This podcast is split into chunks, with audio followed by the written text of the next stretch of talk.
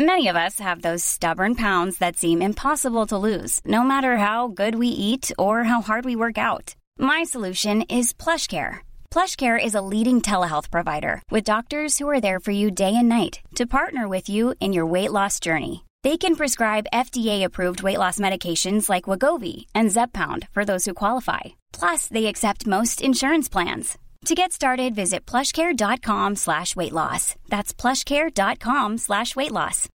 Millions of people have lost weight with personalized plans from Noom, like Evan, who can't stand salads and still lost 50 pounds. Salads, generally, for most people, are the easy button, right? For me, that wasn't an option.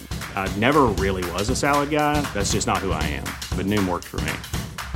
Get your personalized plan today at Noom.com. Real Noom user compensated to provide their story. In four weeks, the typical Noom user can expect to lose one to two pounds per week. Individual results may vary.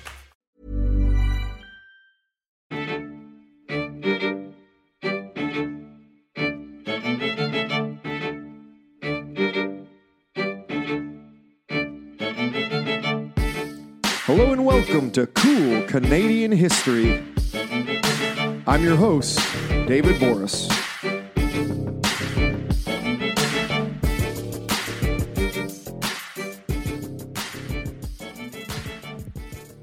For a century and a half, Detective Nick Power was celebrated as Canada's Sherlock Holmes. A man who not only could solve a mystery with nearly inhuman speed, but most significantly foiled a plot to assassinate the third in line to the British throne. Power was a media hound, and in conjunction with friendly reporters, never hesitated to use the headlines to promote his own story. All of this played into the creation of one of the most sensational police stories in Canadian history, a story that had all the makings of a legend, yet proved to be quite the opposite. This is Season 7, Episode 12 Nick Power, the Bad Detective.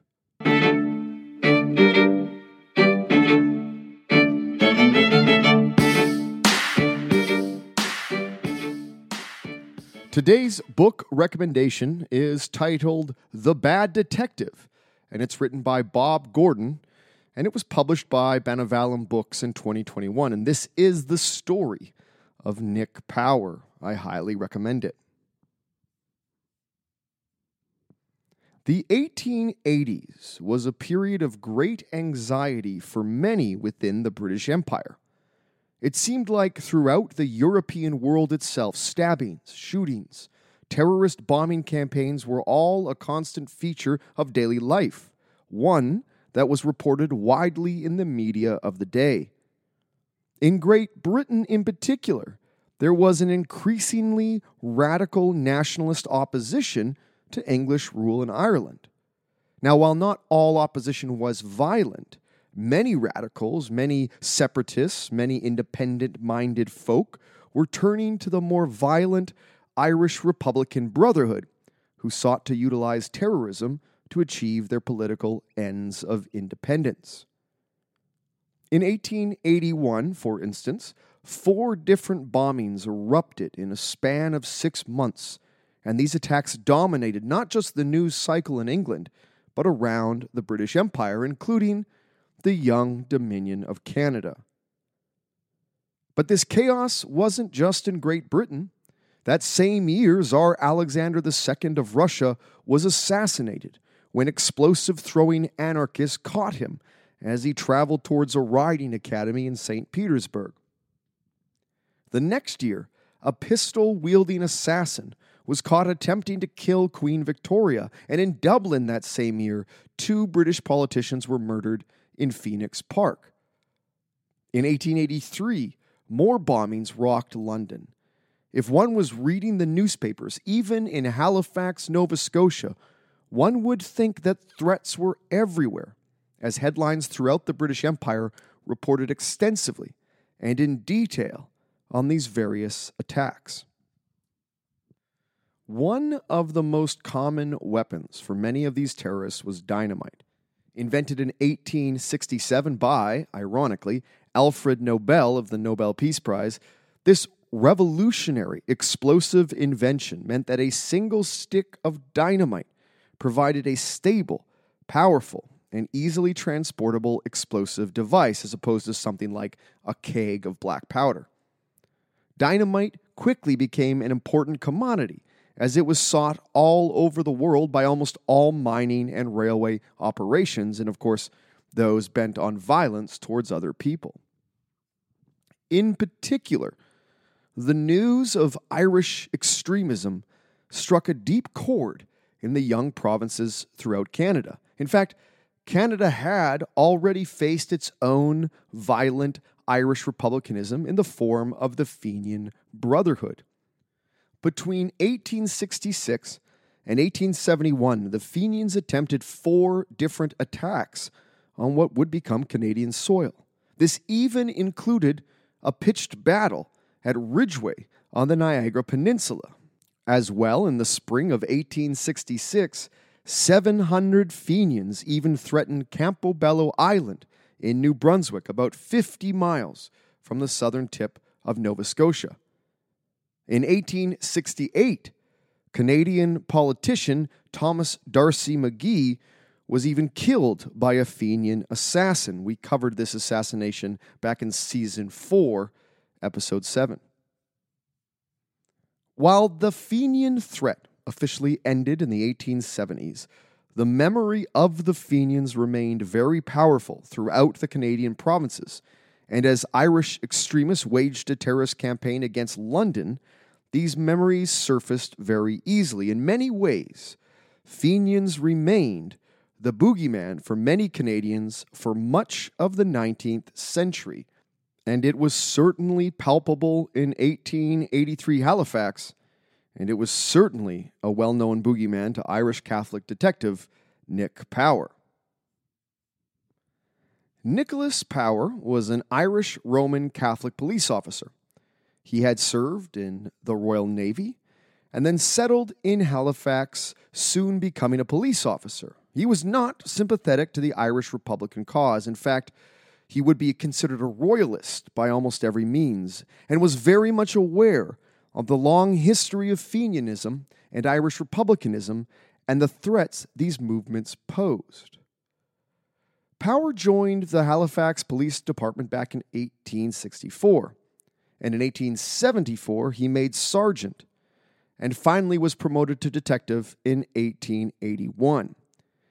He was quite an imposing figure. He was a large man, about 280 pounds, six foot four, and because of this was quite intimidating and handy in a fight. Yet he never carried any sort of large, serious weapon except for a leather sap, basically a small leather club filled with a metal bar or rod. Now, he could do significant damage with this sap. He was also always impeccably dressed, especially once he took on the plainclothes role of a Halifax detective. In August of 1883, HMS Canada steamed into Halifax Harbor carrying on board the 18 year old Prince George, the future king of England, but at the time, third in line to the British throne. The prince had been in the Navy since the age of 12 when he began serving on the cadet training ship HMS Britannia. By 1883, the prince was a midshipman, effectively an apprentice officer, or as they used to say, young gentleman in training for Her Majesty's Navy. There was much celebration in Halifax and the rest of the young country when HMS Canada docked and the young prince disembarked as he was set to go on a tour of the new Dominion. He, along with his sister Prince Louise, Duchess of Argyll, spent a short time in Halifax before heading to Quebec City, then to Ottawa, Toronto, Cobourg, Kingston, Hamilton, Niagara on the Lake, as well as Niagara Falls, and by October returned to Halifax. All the while that he was doing the tour, one of the more remarkable cases in Canadian history had apparently taken place. Detective Power, intent on ensuring the safety of the prince while he was on tour, set out to do a round of local hotels and boarding houses scanning the guest registers, looking for any suspicious characters, interviewing the owners and operators about the comings and goings of anybody and everybody. He was strolling down the wooden sidewalks of Barrington Street when he stopped at 277, the Parker House Hotel. The hotel was owned by a man named John Creelman, and the hotel occupied the upper stories above the large merchant store of McMurray and Company. Creelman handed over the guest register to Power when requested, and Power settled on two names in particular William Brechton and James Holmes. American, from Boston specifically, Irish sounding names, and Power thought most likely even Catholic. Power requested access to their rooms and, of course, was granted it. You need to understand that this was in the pre warrant age. Police could simply just enter a residence on the slightest suspicion. Upon entry into the room, Power uncovered a red suitcase, which he opened, and to his consternation, found dynamite, fuses, an alarm clock, and what he reported as all sorts of components to make some sort of timed explosive. This was enough for Power to arrest the two occupants of the room, and by the end of that day, both Brechton and Holmes were in the Halifax jail on Spring Garden Road.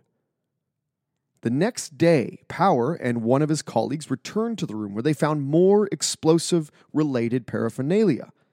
As Power told the media, and I quote, there were packages of dynamite, some fuse, clothing, a clock, some lead, a saw, hammer, a lump of grease, some copper wire, and other articles. End quote. As Power confessed to a local friendly journalist, it was clear that they were making a bomb similar to those being used by Irish Republicans back in Great Britain. Further evidence would uncover itself when Power searched the arrested pair and found a ticket for checked baggage at the Intercontinental Railway Depot on North Street. Power informed another friendly journalist at the Herald, Power had a very good relationship with the Herald, that when he opened this checked baggage, there was a complete suit of rubber, what at the time was known as a diving skirt or swimming suit, effectively an outfit that would allow someone to float underwater for some time.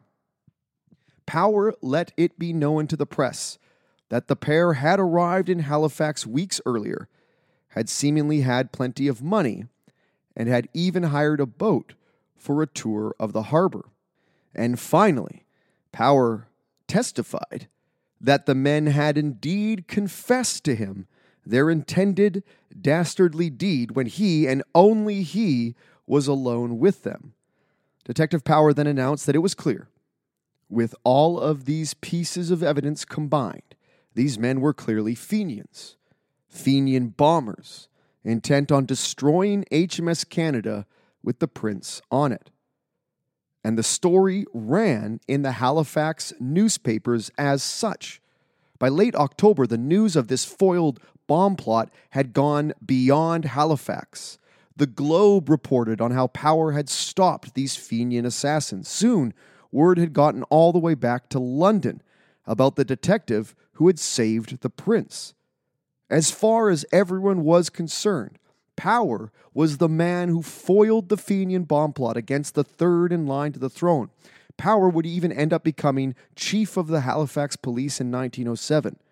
In 1912, Prince George, now seated on the throne as George V, would award the King's Police Medal to Power for special services to royalty, and for the detective's entire career until his death, he was known as the man who saved the prince.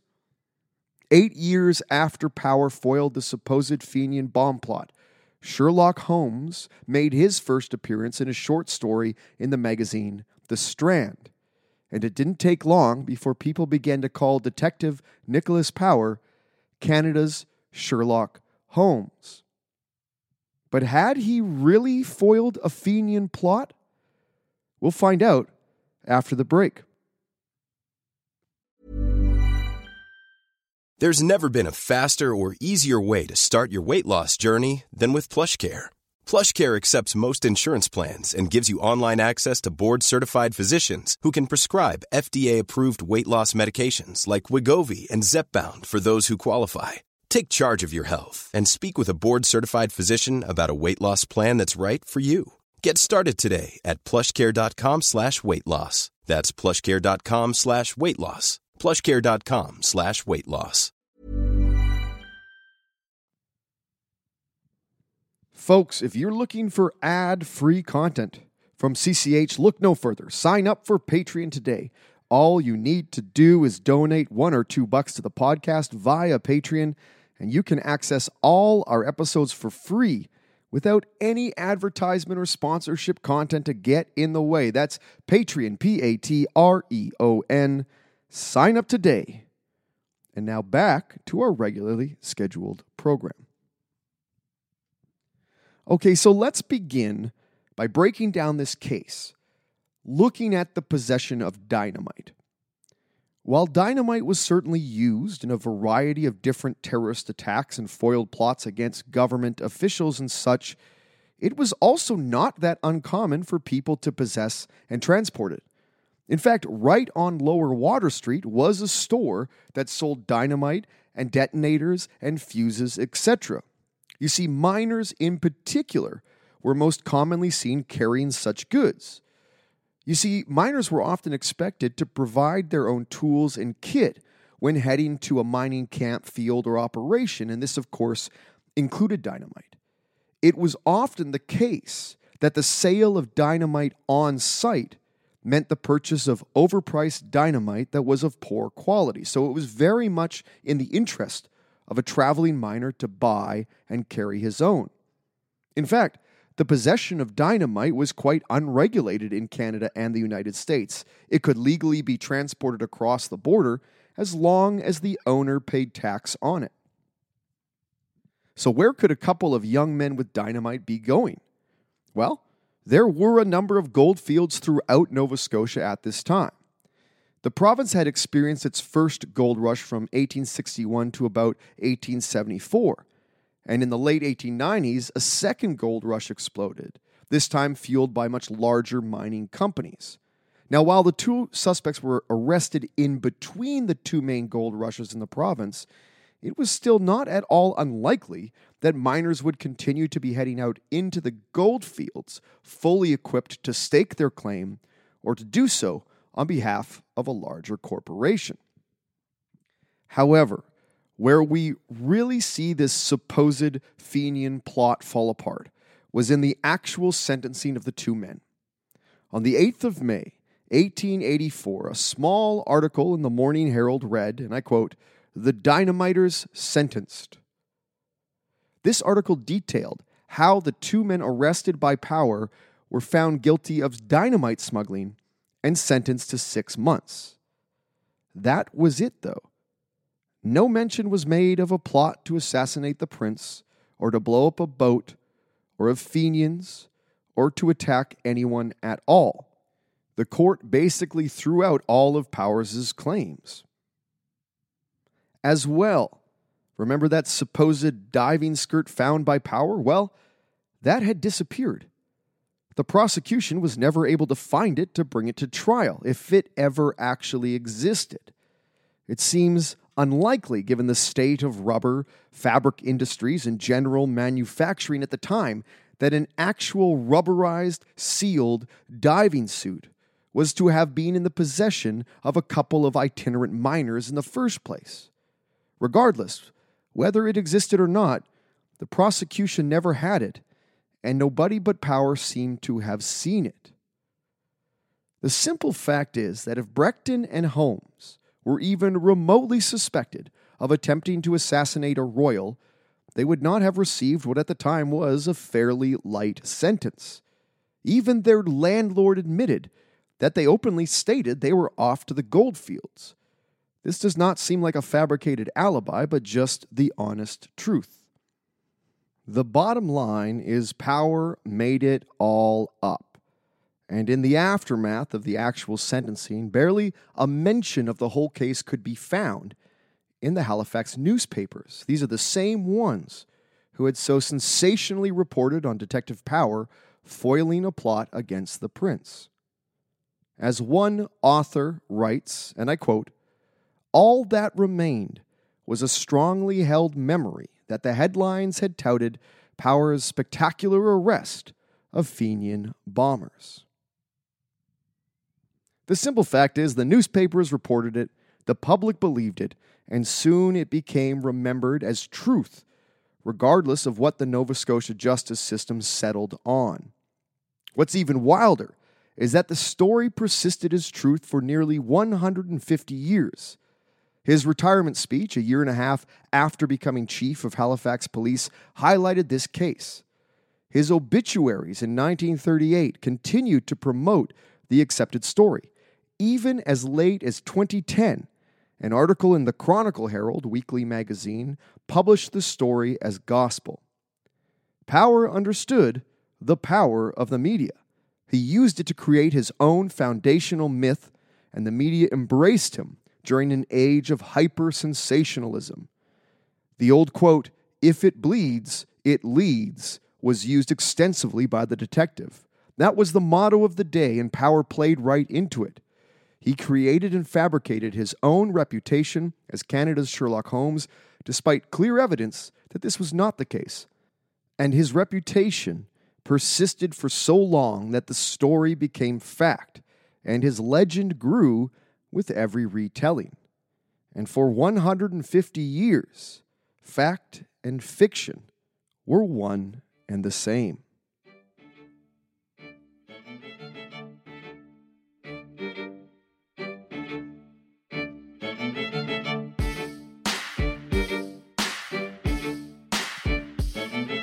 I want to thank you all for listening today.